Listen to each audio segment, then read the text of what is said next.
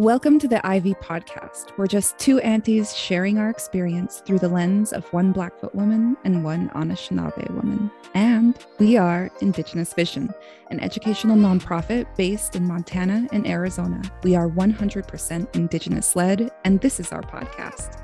Check us out at indigenousvision.org to learn more about our work, make a donation, or play back any of our radio shows and this episode. Hello and welcome to the Indigenous Vision podcast. This is officially episode 109, the very first of 2024. My name is Melissa. Welcome to the show. I'm here with Souta.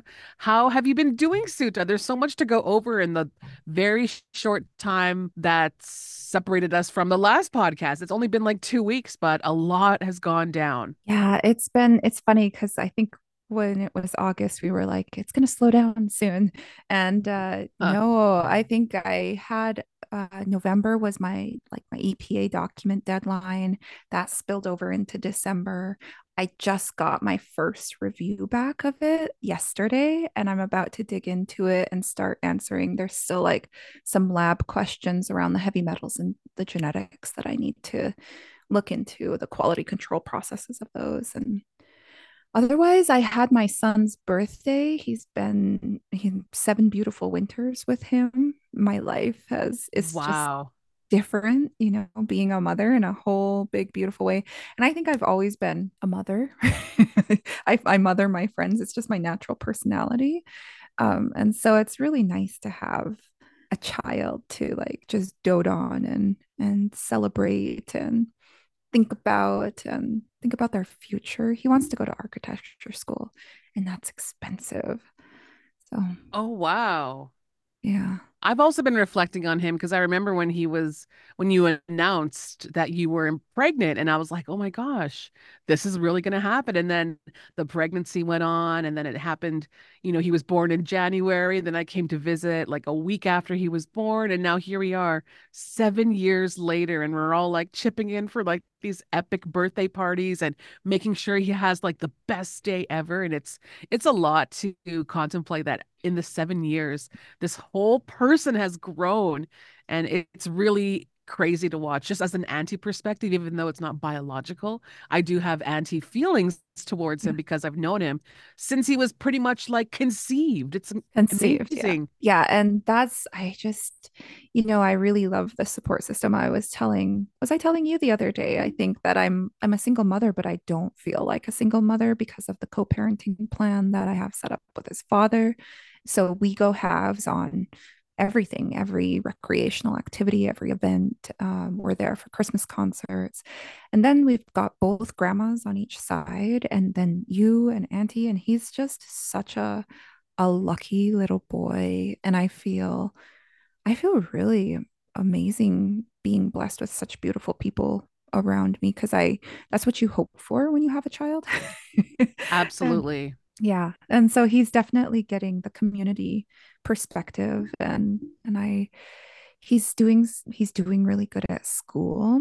We only have one problem and it's it's uh he's like me and if he sees a problem on the on the playground, he'll try to like fix it. And he's a fixer and I'm like, "Oh, that could be a dangerous game on and like some things you just need to walk away from and some things you can't fix. Like you just have to let that person learn and work through it, right?" And so right now the after school conversations are like, you know, there's a budding bully in the in the class and and they don't treat people right and how do they work around it? And do we bring them snacks or do we share lunch or do we include them when when all of the other kids really don't want to include them? Like there, there he's doing some cultural humility like amongst first graders right now in in either trying to cancel call out or call in a young boy who is having some behavior problems. That's incredible. And, you know, I don't see him too often. I see him like maybe once a year if I'm lucky, but the conversations already, I could totally see him navigating the world already from that cultural humility perspective because You've been there teaching it to him. And if it wasn't for him, I wouldn't know so much about Minecraft. Like I had no idea about the world of Minecraft until Onan came into my life and like I had to Google it and I realized just how much of a fandom there is and all of the products emerge. And I was like, I get it. This is kind of like the Barbie thing when I was little. Like there's just so Mhm. much it's a huge big world for them and i'm really glad that he has a mom like you because he's learning amazing guidance from you at such a young age, you know? Oh, well, it's oh, I, my my health kind of scares me a little bit. And so I like, you know, I do try to put it on a timeline of how much can I put into my child, you know, in the limited time I have. and, and so like, I mean, we're all we all have limited time, but you know, when you got scary words in your medical file, it like hits you a little harder. And so Yeah. so I'm I try to temper the amount of of teaching and then fun stuff. But he really, I think his relaxing is Minecraft, and I really love it too because it teaches them resource and uh, building needs, and that's why he wants to be an architecture be- architect because uh, he's really good at building. Awesome. Well, happy birthday again to Onan. Yes, I know and thank you for yes, the day I became a mother. It was a wild day. Thank I can't even imagine. I think I heard the story and I was like, nope, I, I'm kind of glad I wasn't there. I'm glad. thank goodness for Strawberry Rockstar. Oh my goodness. And we also announced um our official like big event for the year, which is the MMIW Empowering Retreat that we're having an all women's gathering in Pasco, Washington, a place I've yet to visit. So I'm super excited. We've teamed up with Kola Shippentower, who is a personal safety coach, among so many other amazing badass things that she does. She's going to be uh, pretty much our main partner in this, and we're going to do a two day retreat for young Indigenous and Two Spirited community members in that area, and it's going to be fabulous. So we just announced it. We'll have more details as time goes on, but I'm looking forward to so many things this year, including that, our cultural humility trainings, our trip to Phoenix a couple times this year. It's going to be a Mhm. good one. Mhm. Yeah, and congratulations to Kola Shippentower. She just became an Oregon Raven, which is the women's Wow. football team over there. And so like yeah, I'm I'm a natural cheerleader and I really love uh, you know, sports. I I do like sporting events, especially if I have somebody to cheer on and I know them and so yeah, it's Right? just more exciting. Speaking of congratulations, we have to address Lily Gladstone's historic Golden Globe win this past, was it Sunday? Yeah, Beautiful. Sunday. Yes, it was beautiful. And I think, you know, everybody everybody was crying because it's really something to see that room of people and then see all of the awards given out before her. And everybody was like, uh, there's a lot of scary people here. Uh, this room terrifies me. Uh, this is a terrifying room. And I loved that she took it Blackfoot style and she went up there and she does what we do and she laughed off the, the pressure and she introduced herself. Oki Nixukuak Bitamaka, Bitamaki, Bitamaki. Yeah, is her name, Eagle Woman. It was really cool to hear our language in front of all those people. Her language teacher, it's funny that I have ne- never knew her when I was little and I had to meet her in college because her language teacher is a guy that would come over to the house and sweat with us. And so, yeah, it was just really cool to see the connection that we had there. Yeah, it's just too bad uh, that, you know, the audience could use a little culture humility.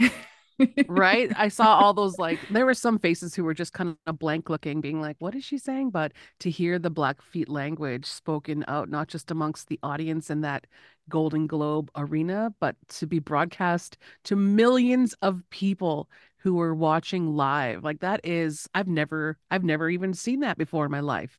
Never. I came home from work because I was working that night and the internet was just blowing up with so much indigenous pride. I was like, did this really happen? I'm like, thank goodness the first time. And it was a big win for a lot of people of color. I know that there was the first Korean winner.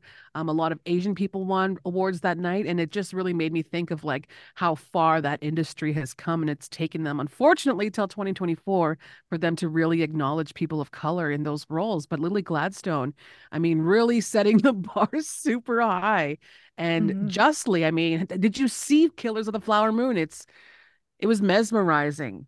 Mm-hmm. Absolutely mesmerizing. Yeah, it's it's a pretty phenomenal movie, and I really love, you know, I think I don't, you know, I, I'm not one of those people who are like, it would have been better if, and I just, Oh, you know, those, you know, those kinds of people really upset me. Like I, there's a lot of critics, but until they pick up the work and do it themselves, they they can't really say anything, right? Like there's a hmm lot of critics about my work, but there's nobody doing the work with me and and the people that I really take in the criticism, like the constructive criticism from, you know, even if it's, you know, wrapped in a little bit of disrespect, I'll still try to really listen and peel back those layers and try to think of what they're saying to me and how I could make it better. But everybody will talk. I forget the exact saying, but everybody has something to say. But if they're not doing what you're doing, then, you know, it's support or it's uh, lack of support, I think is what it goes into is it can only be supportive or lack of support. And I think if you're like, oh, I wish somebody more brown or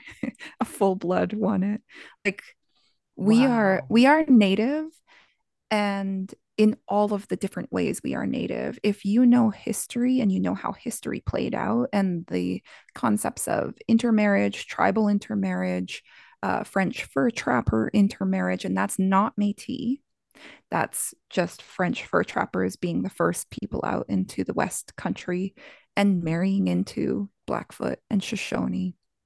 Métis is a whole different uh, section. And for the most part, I feel like there's the Métis that are amongst the Blackfoot are they call themselves the Little Shell, and um, they are their own tribe here in Montana. They just got recognized, and uh, I don't know. I I I have a lot of trouble with people telling people negative things, especially if the the commenter is not doing any action at all. And then on top of that, I I think that all action is good action. So even if you're sitting at home in this podcast like we are and you're talking about it and you're using a platform, then that's good action. Not all action necessarily has to be yelling at people and and for me and my communication style I think people shut down when they get yelled at and then they automatically become defensive. And so, for me, in my thinking, uh, yelling and protesting with a sign doesn't work for me because I don't feel like my communication is is being heard in the most effective way. Because I can I can go sit down at a table and and talk over a meal or take a walk or you know meet in some other venue that is not combative. Right. Um, yeah. And so I think there's smart ways to do things. And I'm not saying that the people who hold signs and yell at people are not smart. That's a beautiful way to take my words out of context and make an assumption. What I'm saying is that the people who hold the signs are effective for the people who have never ever heard of MMIW. You know, Right.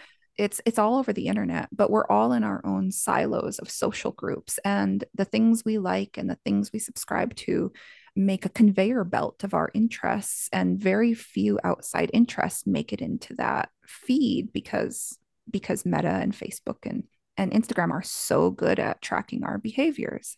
And so they only show us things that we'll actually like engage with or like or have a reaction to. Right. There are so many different ways to not just be an Indigenous person, but to disrupt the status quo. And this is something that I've learned myself on my personal journey. Like, if you were to examine me, for example, I didn't really get into advocating for anything really Indigenous until I was past the age of 25 years old. Does that make me a bad Indigenous person? Was I not out there more?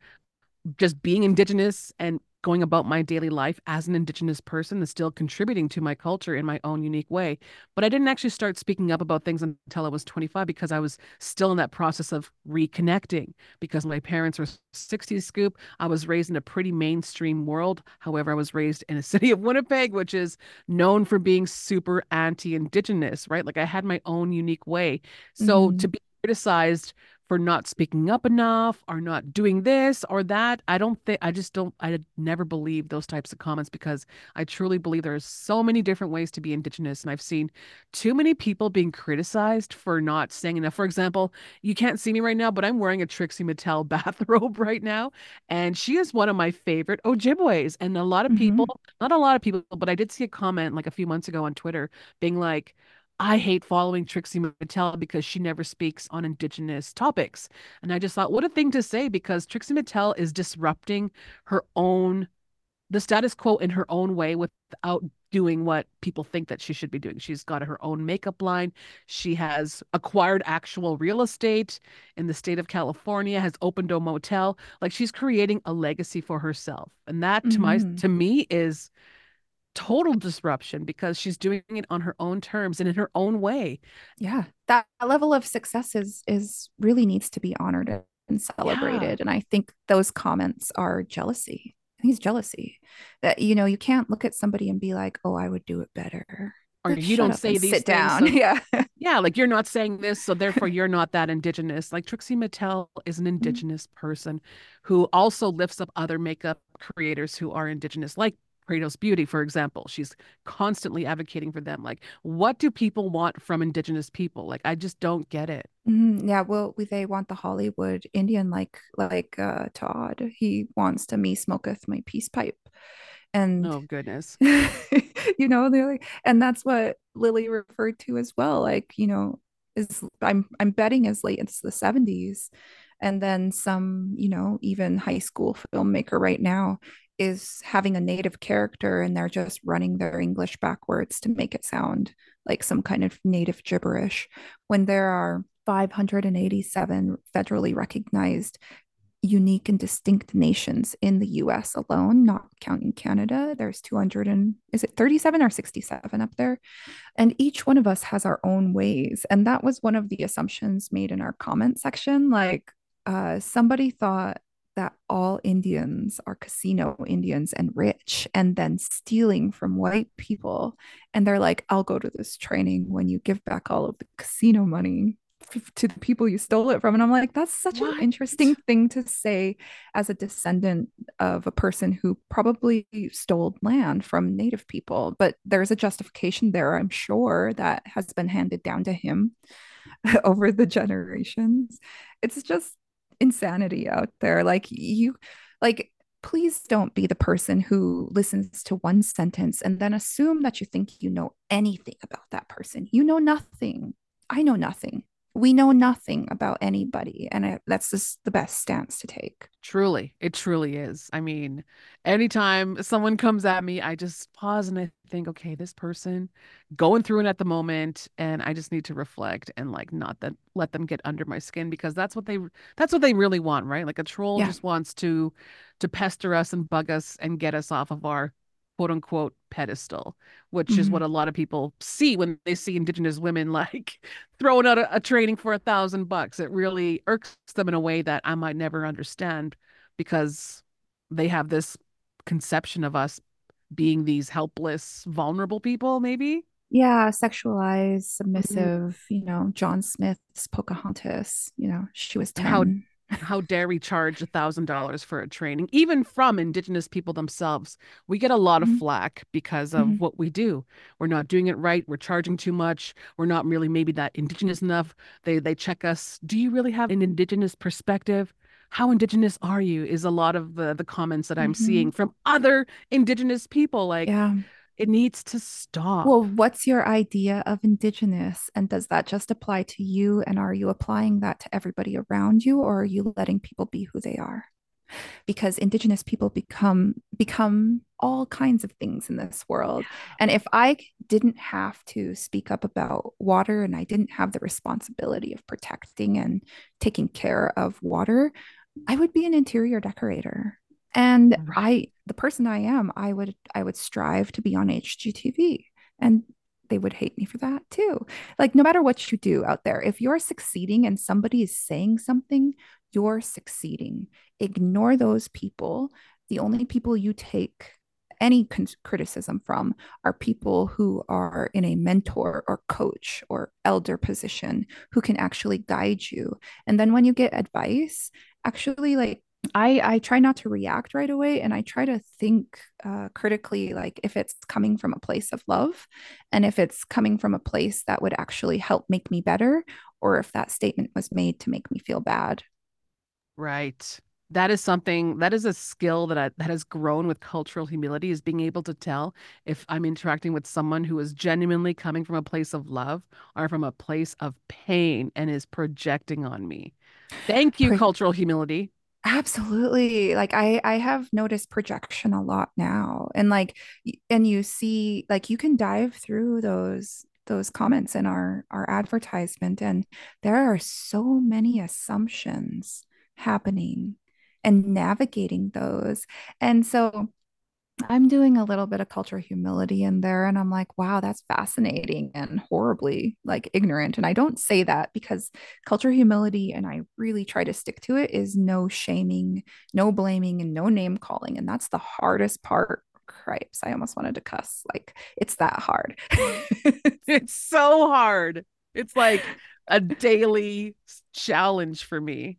Yeah, yeah, because it's um, you know, you're trying to it's that moment of se- the, seconds before you respond where you try to take a deep breath, maintain your grace, maintain your dignity, maintain yourself, right? Because what if it's a person who's committed to getting a reaction from you so that they can de like de-escalate your level of of what you have achieved, whatever it is you have achieved. There's people who want to put you where you belong and they don't even know anything about you. There are so many people who tried to put me where I belong and it's like completely different worlds that they're trying to set me in and I was just reflecting on on boyfriends and and how it's a really strange thing to be this is my life. If you've met me, you've probably I would say 85%, well, 90%, because I'm a hermit. If you know me, you met me at an event that I was facilitating or working. That's who I know. So it's just making assumptions about people is just not not a cool thing to do. I lost my thought. I was All right. upset. But you I'm can't you like you can't just react to things, right? You got to take a moment and think about where this person is coming from and that I agree. Cultural humility has also been a really like the critical thinking aspect of it and thinking like what they said, where it could come from, and where it could be rooted and where it could be originated from. And you know, most times if if that person is not in a culture humility training or in this lifestyle, then those questions must feel um, like you're fighting them, right? Like, oh, that's so interesting. Like, where did you hear that from? Like, where did you hear the prairie and N word? Who said that to you? Like, did you hear it from your grandpa? Did you hear it from your grandma? And what context was she using it in? And was she saying that to add more love and and life into your family and community or was she sharing something hateful and discriminatory that maintains the status quo and right here would be in a really important time to say that status quo and what people think is culture humility like they think we're in the the training saying you're racist and you're racist and you're racist. We don't say that. Not everybody is racist but everybody is prejudiced and discriminatory because we all have thoughts and we all have biases that come from somewhere that we have totally just been operating on mindlessly for our entire lives without ever taking a second to think of why did my folks say that and what was the intention and what does that do for me now? And does that make my child's life better in any way? Or does that maintain like oh that's just the way it is? And that maintaining of status quo that is a systemic system systemic racism that upholds white privilege. Absolutely. I dare anybody listening to take a moment to contemplate and disrupt the scripts that are running on autopilot absolutely everywhere. And just think about it. You don't have to do something um, grand in the moment. Just just the thought and acknowledgement of the script is the very first step. And maybe think about how you're contributing or spreading the script, maybe, and be Mhm. like, whoa, I was doing that. And that's not your fault, but now that you acknowledge, maybe you can make a, a different choice the next time.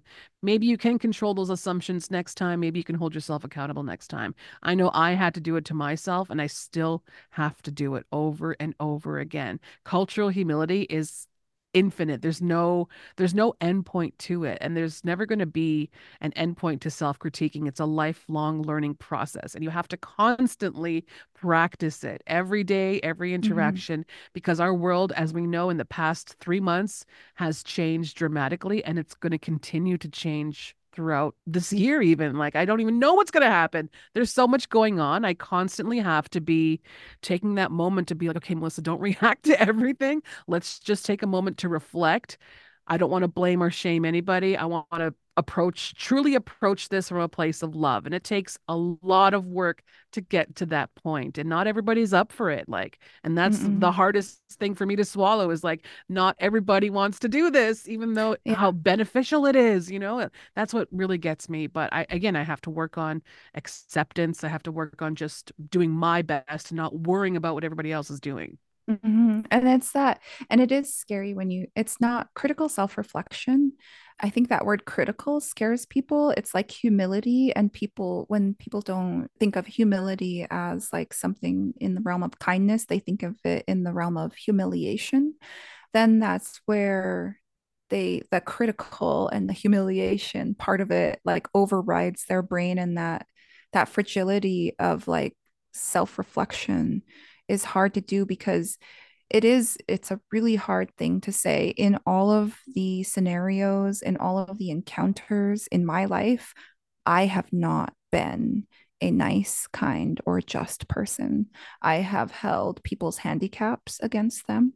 I have held people's you know color against them. I have assumed criminality when seeing dark skin and that's the us systemic uh, system of racism is colorism.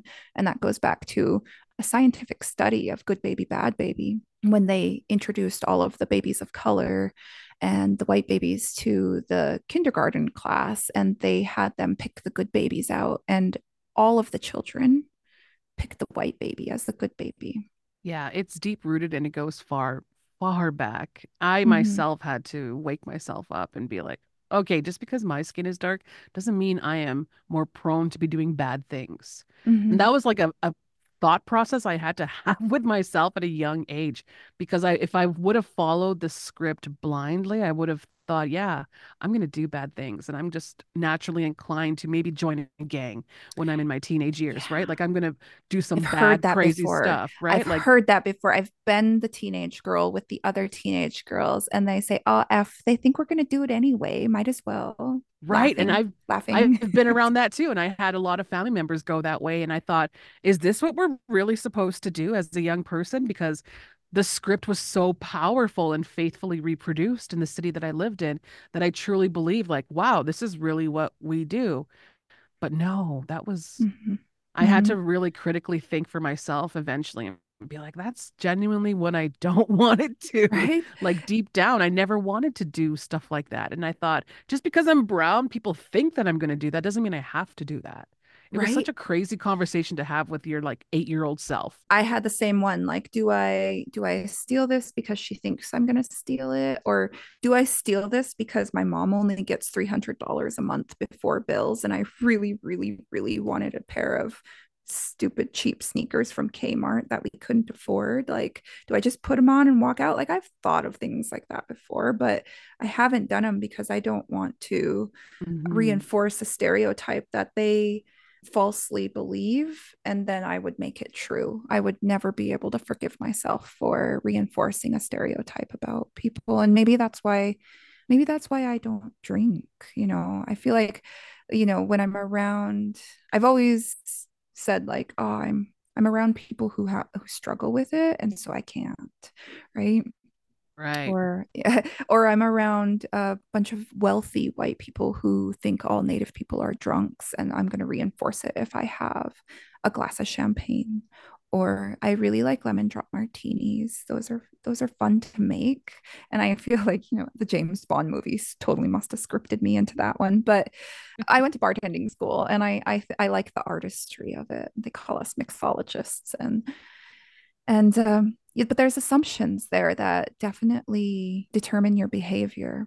And I want to set the record straight because I know there are assumptions are, are wild and unchecked. And if I don't say it, people will assume. Culture humility is not anti white, and we do not hate white people. No, it's anti racist at its core, if you really want to know.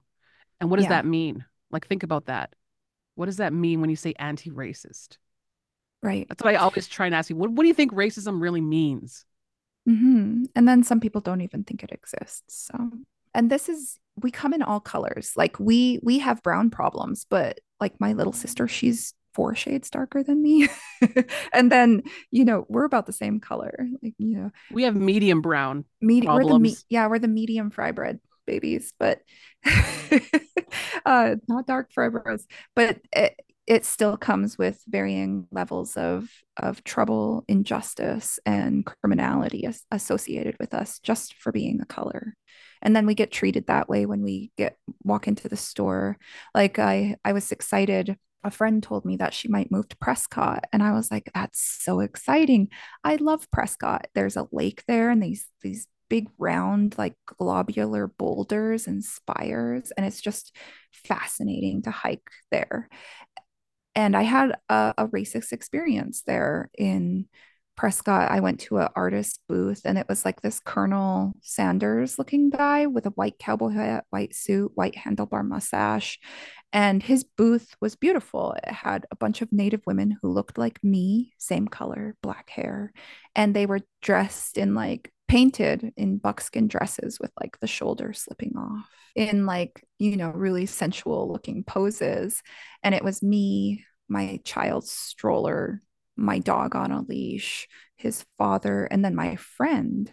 Uh, she's a big, tall Dutch lady, and she loves to disrupt the the people's scripts out there. And so she does my undercover work for me, and she'll like, I I'm gonna go ask what they think about natives and they're here and she's the one who went to sedona and was and asked one of the the jeep tour guides like what what do the native people think about this place? And he said oh the reservationists scurry in here and scurry out as fast as they can because it's so holy to them that they don't want to spend much time.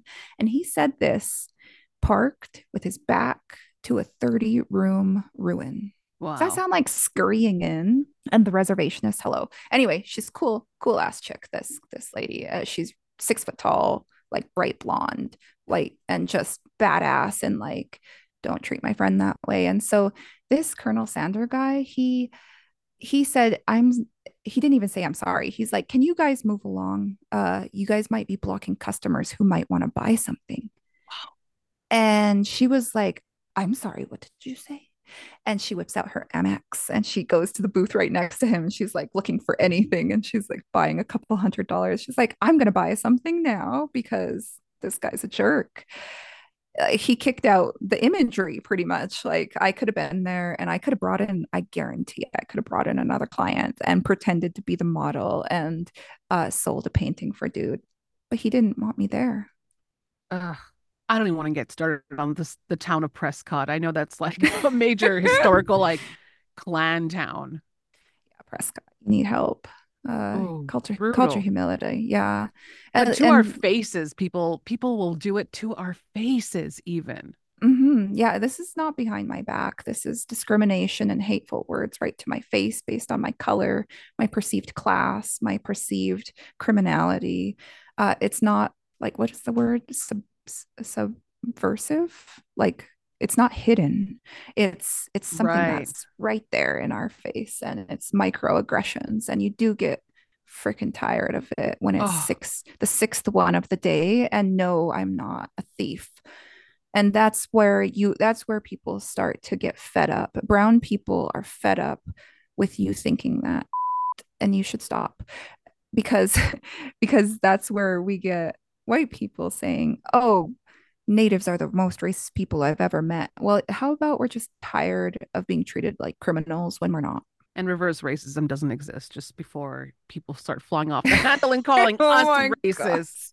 No yes. such thing. No okay. such thing. No, no, I actually have a like a large percentage. It's not a large, like I'm more than half, but there's I like 30, 40% white. And I don't know these white people in my family. They're in pictures far, far away from me and generations that i've never had the privilege of meeting and they passed before I was born. But I have rich white people blood in me. Like I come from Lord Sappington and the Sappington House of Great Britain and a French Italian trapper. And so I wasn't like, you know, in the hierarchical white people system, you were probably my serf. Just kidding. uh, how absurd would it be for me and my big old six foot tall black hair brown skin self to go over to great britain somewhere and be like this is the house of sappington. I'm i'm the 12th 13th great granddaughter of lord sappington. Move over and and go fetch my bustle for me because i need to put my dress on. They would not like that at all. No, I don't think so. It's just out of place, right? Like, and so you'd be skin... arrested and thrown in jail and probably like beat up a little bit. But I'm discovering, and and it's not even discovering like a new land. It's just taking back my old family house. What's up? Ooh, I didn't Crazy. know this, Grandpa, but maybe he loved me. Um, right. Um, but but there's you know it, it would be absurd for me to be anti-white or hate white people.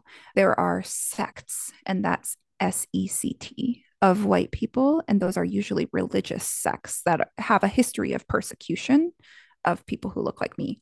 Those white people scare the crap out of me.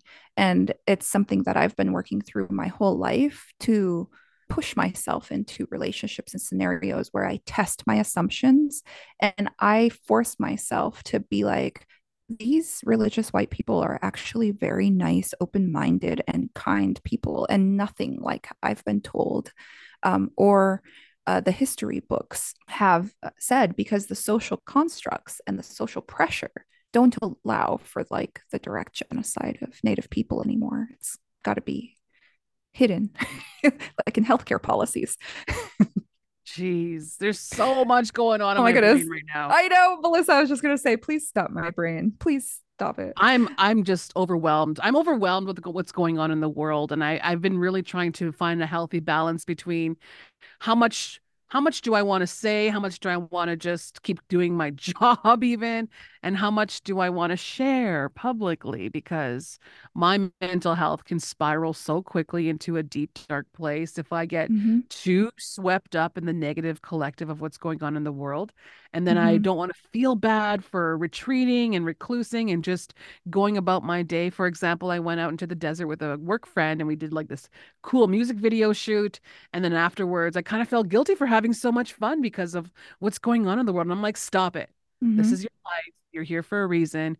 Enjoy your freaking life at the same time. There's yep. a time and place to speak. There's a time and place where I can do my work, which is right here in this podcast with Indigenous Vision, with the MMIW retreat we have coming on. We had a great self defense class again last night, one of our biggest turnouts, by the way. And I was like, you're doing good work.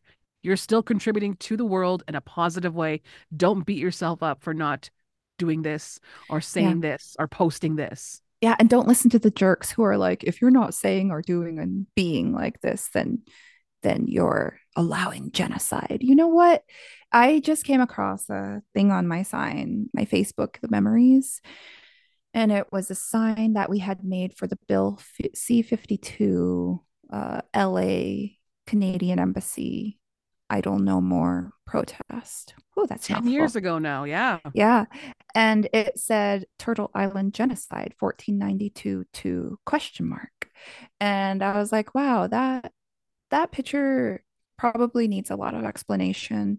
And uh, first of all, for all of the natives who are calling me an activist, I'm an initiated society member of a ceremonial family that's obligated to protect water people and I take that duty seriously. I um, come from a family of water people. I, my name is Rain Woman. I went to school for water resources, uh, hydrology.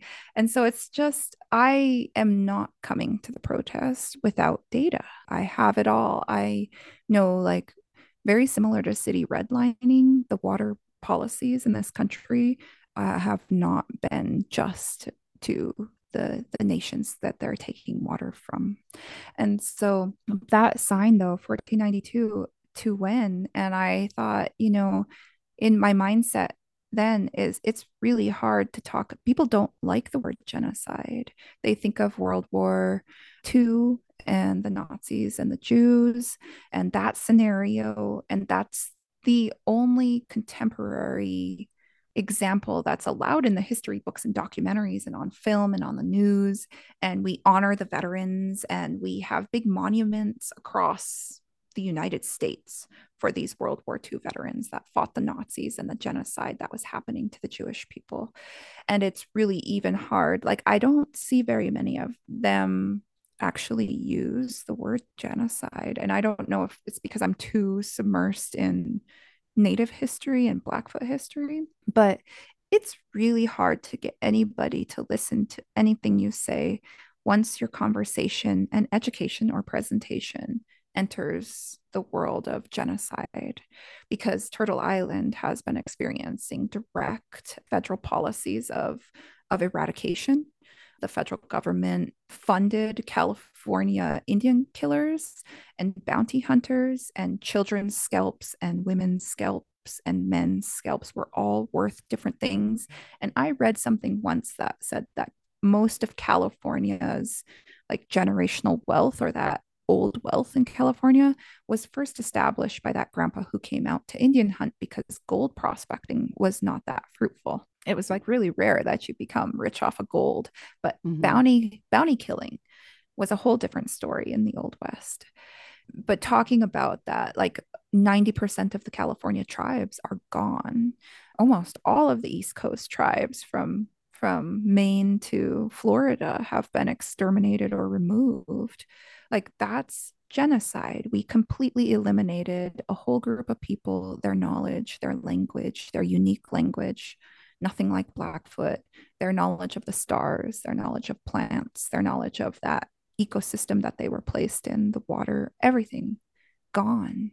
100 million natives on the US continent at one point. And then I think in the 1800s, it was reduced down to something around 100,000. It is genocide for anybody listening. Yeah. It yeah, really it, is. It's a painful, hard word to say. And and I think that we should be more comfortable saying it. And I think I'm comfortable saying it because it's been in my my education and my upbringing for as long as I can remember the first thing I remember learning is that the church helped the US government kill Indians. And then the right. ones that they couldn't kill, they sent to school. Right. And then we're learning that 12,000 of those children are being found in shallow, unmarked graves. And we were asking, you know, before the war started, we were asking about that, and nobody cared. Mm, so much. Yeah. And so I do feel, I feel for what's happening around the war and it angers me that once once your war starts killing animals destroying the land destroying people and tons and tons of people you're not fighting a war you're you're committing coward. genocide and i'm blackfoot and i freaking love war and i strategize war when i go to these tops of the mountains and and I it excites me like thinking of how and where an enemy is riding in from or coming in from and how I might lure them and then my battlefield and what I have to my advantage. Everybody has really high emotions of of grief and depression and anger and we all feel so helpless. Um yeah, just don't give in to if you're at the the end of someone's bitter words, don't read into them and don't think that they're about you. Just think about what that person could be going through and why they're saying something and how they would justify it.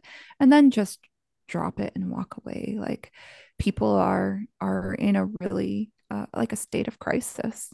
People are acting all kinds of crazy and and some people you need to be careful of. Yeah, this is my first time really experiencing a a real time war even though I've lived in Canada my whole life where we welcomed so many refugees from multiple wars in the timeline of my life. This is my first time really kind of seeing it. And I think that's because of technology and smartphones. Like, this is the first time I've been exposed to it. Like, I don't know what a bomb sounds like going over. I don't know what a missile sounds like. I've never felt the vibration of, you know, the ground shaking from a bomb. And I can't even imagine what that must be like. But I'm seeing people experience it. And it's like shook me to my core. Mm-hmm. I don't know what to do.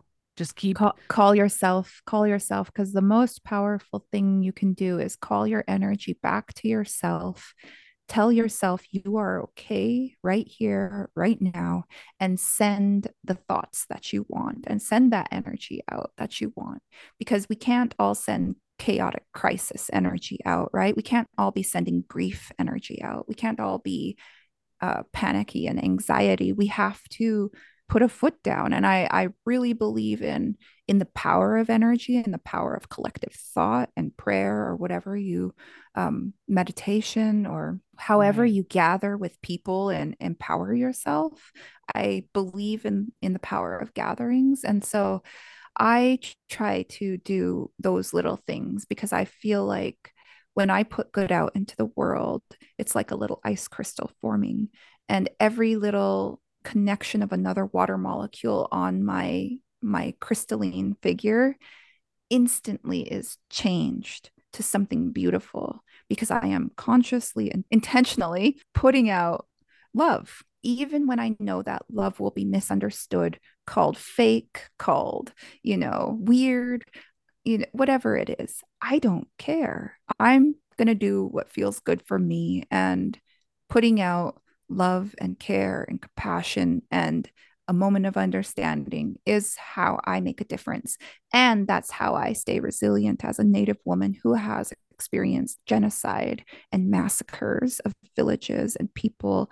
My grandpa, uh, my white grandpa, is where my white guilt comes from. He's the French Italian guy who led General Baker into the Heavy Runner Massacre, the Baker's Massacre. My grandpa was the scout for that how much more whiteness should I be like? And I've carried a lot of guilt. I'm really excited to speak with cousins at an upcoming gathering, like of how how that has played out for everybody because and I don't know if it's because I see the letters between Joe Cobell and and Mary Mountain Chief and then Mary Mountain Chief and her daughter Bessie talking about this scenario and that's why I feel extra guilt for a whole village being massacred babies, women, children. And it was brutal. It was brutal. Mm-hmm. And so, you know, we just have to be be careful of how much we take in and then what we're putting out and prioritize it. If I totally lose myself in becoming an activist and making every moment of my day about speaking out about Palestinian freedom and oppression and lives that are being unnecessarily lost right now then a little bit of my work you know i i do it. I'm doing it here now. But i also don't want any work on the genocide of native americans and the resilience and the revitalization of culture to skip a beat. I want all of us who are doing this culture and language work to keep going not be distracted not experience be triggered with grief and trauma right. again because that will slow down the time that we have to work and our time that we have to work is really limited and critical because elders aren't around forever. No. And i liked how you put that. That that's a really great way to put it. Everything that you put out good crystallizes and spreads. And despite the odds that's exactly what i'm committed to in my lifetime is to do as much good as I possibly can, despite the odds of everything. Despite the odds. And that's our real test as people, right? Like, mm-hmm. um, I think it, I don't know where I heard it. I listen to all kinds of coaching, meditation. Like I just sent you a, a deflecting, disrespectful right. people. It's a great listen. It's yeah, you just have to pace yourself as a human because if you don't, you'll get sick.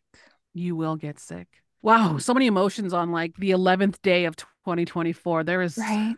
a lot that we have to do. We're, we're oh, yeah. so busy as an organization as well. I oh, yeah. a lot going on. But Lily is Blackfoot. we should just end it there. Thank you for sharing your precious time with us here on the Indigenous Vision Podcast or the IV Podcast. As we like to call it. We are just a week away from our next cultural humility training. I have shared the registration link in the show notes for this episode. We will begin on January 23rd. That is a Tuesday. And then we'll go every Tuesday and Wednesday for the next two weeks over 10 hours exploring the concepts and putting into practice cultural humility for you to share with the world. If you can't make that training, our next one is coming up on May 7th. Plenty of time to decide and figure out whether or not cultural humility is for you. Visit our website if you'd like to learn more, indigenousvision.org. Don't forget to follow us on Instagram. We are Indigenous Vision Media and under Indigenous Vision on Facebook. Again, thank you for listening. I hope you enjoy the rest of your day and stay safe out there. We love you.